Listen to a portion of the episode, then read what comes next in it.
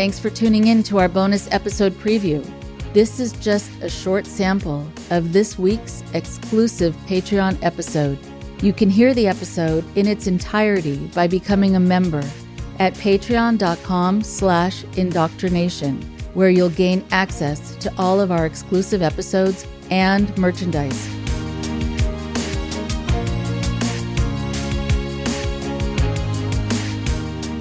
Hi, everybody. Thank you so much for tuning into another Patreon exclusive bonus episode. Your support helps to keep the show on the air, so thank you, thank you so much for partnering with us. For this episode, we're presenting my full conversation with Khalil Ekulona from 2021 in an episode of his show, No More Normal, on New Mexico Public Radio. Only a short excerpt of this informative interview made it on the air, so we wanted to present the full interview exclusively for our supporters. The episode titled Walking Back Extremism focuses on the rise of QAnon and extremist politics in the wake of the pandemic. A link to that original radio broadcast is available in the show notes. In addition to Khalil's pandemic focused radio show on KUNM in Albuquerque, he's also served as the co host of Good Day New Mexico and as a correspondent with New Mexico PBS. He's currently a correspondent for Nashville Public Radio. And here is my full conversation with Khalil now.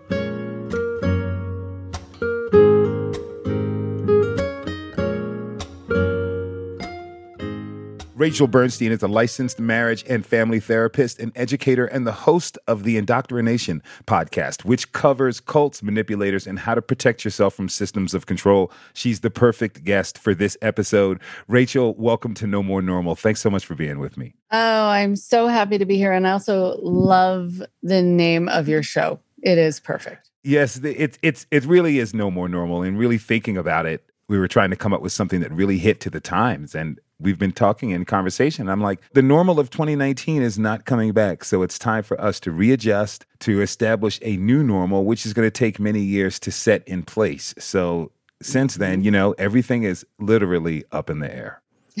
yes, yes, it is. And just in keeping with that, and I know you have questions for me, but I just wanted to say that I talk a lot about how there's a desensitization to what would typically sound quote unquote crazy and paranoid and delusional. And now it's just become sort of uh, part of the everyday lexicon. And I am concerned about that desensitization because there isn't a normal necessarily. I don't know if there's ever been anything that's been quote unquote normal, yeah. right? But now it is so out of bounds and so off the rails that I think people have really lost perspective because they just hear what's so out there over and over and over. Let me ask you about that because I talked to another guest who mentioned how in the lexicon, in the language that we use with each other, it's a lot of cliche and they're not necessarily specific terms to describe where we're at. And I've kind of adopted to that philosophy as well for years. It was a little bit of a frustrating point when I'd hear people talk. I've got nothing against people going to going to therapy. I've got nothing against people, particularly who've never had the tools or the language to describe what they have been through. But I feel that the way we use that language, it feels like it's this catch-all that's supposed to describe the nuances of how people feel and the nuanced situations that they find find themselves in, and it continues to come up short. Do you agree, or do you see it that way? I mean, I think so. I, I, I have, I, I bristle at um, certain quotes in certain ways that people talk, uh, and uh, when they say, you know, I really, I want to have a, a, meeting with you so we can be on the same page. You know, those kinds yeah. of phrases. I just yes. go, uh, stop saying that. Yeah. Uh, but I do think that, uh, yeah, I think that it's sometimes either lazy speech because people aren't finding their own way of translating what's really true and unique for them in their experience. Uh, or they think it's, I think, to a certain degree, unifying. Mm. If they can have the same expression and the same way to express it, then they're like the other people who have said or have felt the same things. Mm-hmm. So I think there are a lot of reasons that we do it. And yes, it is, it is limiting, and it usually doesn't get quite to the point. Yeah, it's like this societal public litmus test that we mm-hmm. use, and it prevails on social media, where a lot of people get to you know get applause or jeers for their thoughts and expressing them.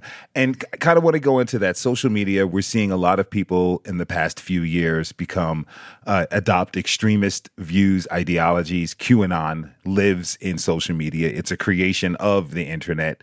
Have you seen an uptick in people coming to you for help as far as trying to talk to friends and loved ones who have adopted extremist views, beliefs, and ideologies? I have seen an incredible uptick, actually, a, a saturation. Hmm. Uh, I barely have any time to uh, to meet with people. I'm now working six days a week, I have to have an automatic message on my my email account that says I can't take any more clients. I've never had that happen. Wow. I mean, I I I have always had a full practice, but to the point where I'm just so saturated uh, because of the not only the amount of clients I I have now, but the people who mm, day by day or contacting me. It is just this flow of emails and calls, and with a lot of desperation.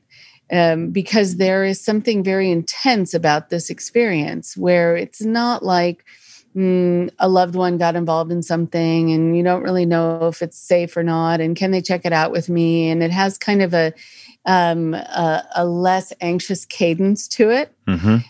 But now it's, I don't know what to do. I can't stand being in the same room as fill in the blank.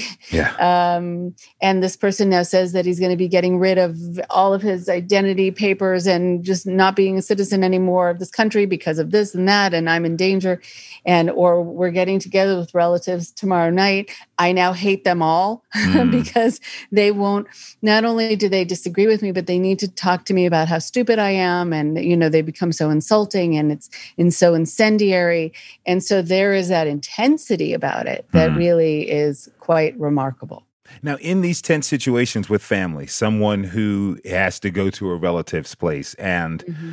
you know, finding that folks who kind of, I don't want to call, I'm not going to call it going off the deep end, but folks who adhere to these extreme beliefs and ideologies, mm-hmm. when you're talking to them, it's i think it's is it important to be mindful of how you speak to people? Because it feels like if you come at them lambasting them castigating them for having these beliefs and you criticize them you feel what what are the chances that they're going to go deeper into their belief system? Uh, the chances are great that they're going to go deeper and the chances are even greater that they'll disconnect from you. Hmm and you won't then be a resource to them of what you might see as kind of logic and the truth. A lot of the the trouble comes where you feel that your role is to combat and to um, be the fact checker for someone else's life and their beliefs. That's not going to go well.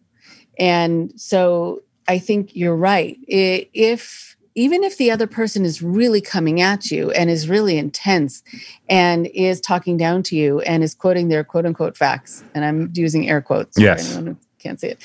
Um, they're very sure of their facts because they're caught up in this closed loop of information. So they have their facts, their quote unquote facts verified by other quote unquote facts. Yes. And it just keeps going and going.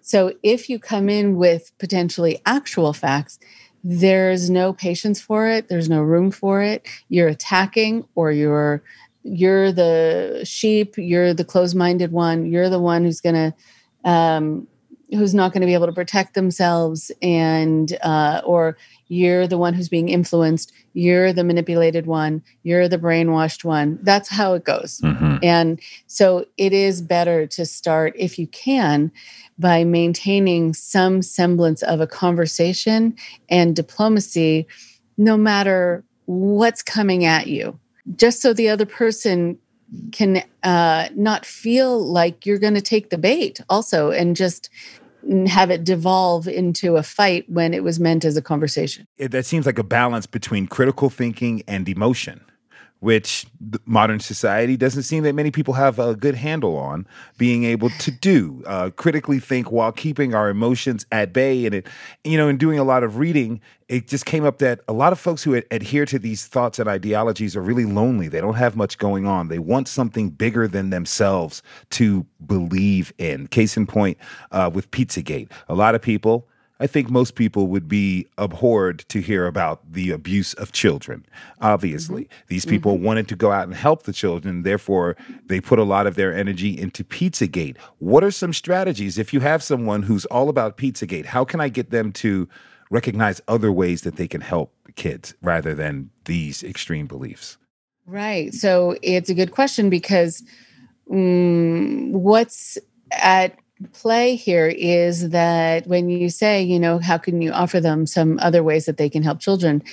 Eh, I I see it as how can you help them a way to help children because mm. this is not this has not helped one child. Yeah. This has not protected anybody. Um, this has fueled a lot of uh, division and paranoia it has highlighted something that is true though because often there is this this root of truth that there are children who are in danger many who are in danger right now. And so much more needs to be done to protect them and to get them out of situations where they're being trafficked where they're being sexually abused where they're being held against their will. That is a fact. And it's also a fact that the people in qanon have not helped one child. Mm-hmm so if you say, I love the fact that you care, this is awesome. The world would be a better place if there were people who cared to the degree that you care. Let's see if your caring, though, is being used in a way that makes it kind of worth your effort and time going in this direction. Mm. And let's see if there's any kind of stat on of course they're going to have their own stats. But uh, if we can find any child protective agencies who have said or we can even call them um, to find out how many children uh, have been protected and saved even the organization missing and exploited children let's call them. How, how much has qanon helped their efforts? And let's find out together if your goodwill and your heart and your energy is being used in the way that you're hoping? And if not how do we sit, kind of switch gears? And and in that way you're kind of finding the link. You're finding what is at the root of it that here this person is caring. Um, my bias will be to be honest i want them to know that it's effort that's wasted Mm-hmm. And again, I really do think that more people in this world should take action and should do things. So I hate to think that people are just of the impression that they're doing something, but really all of that effort is wasted.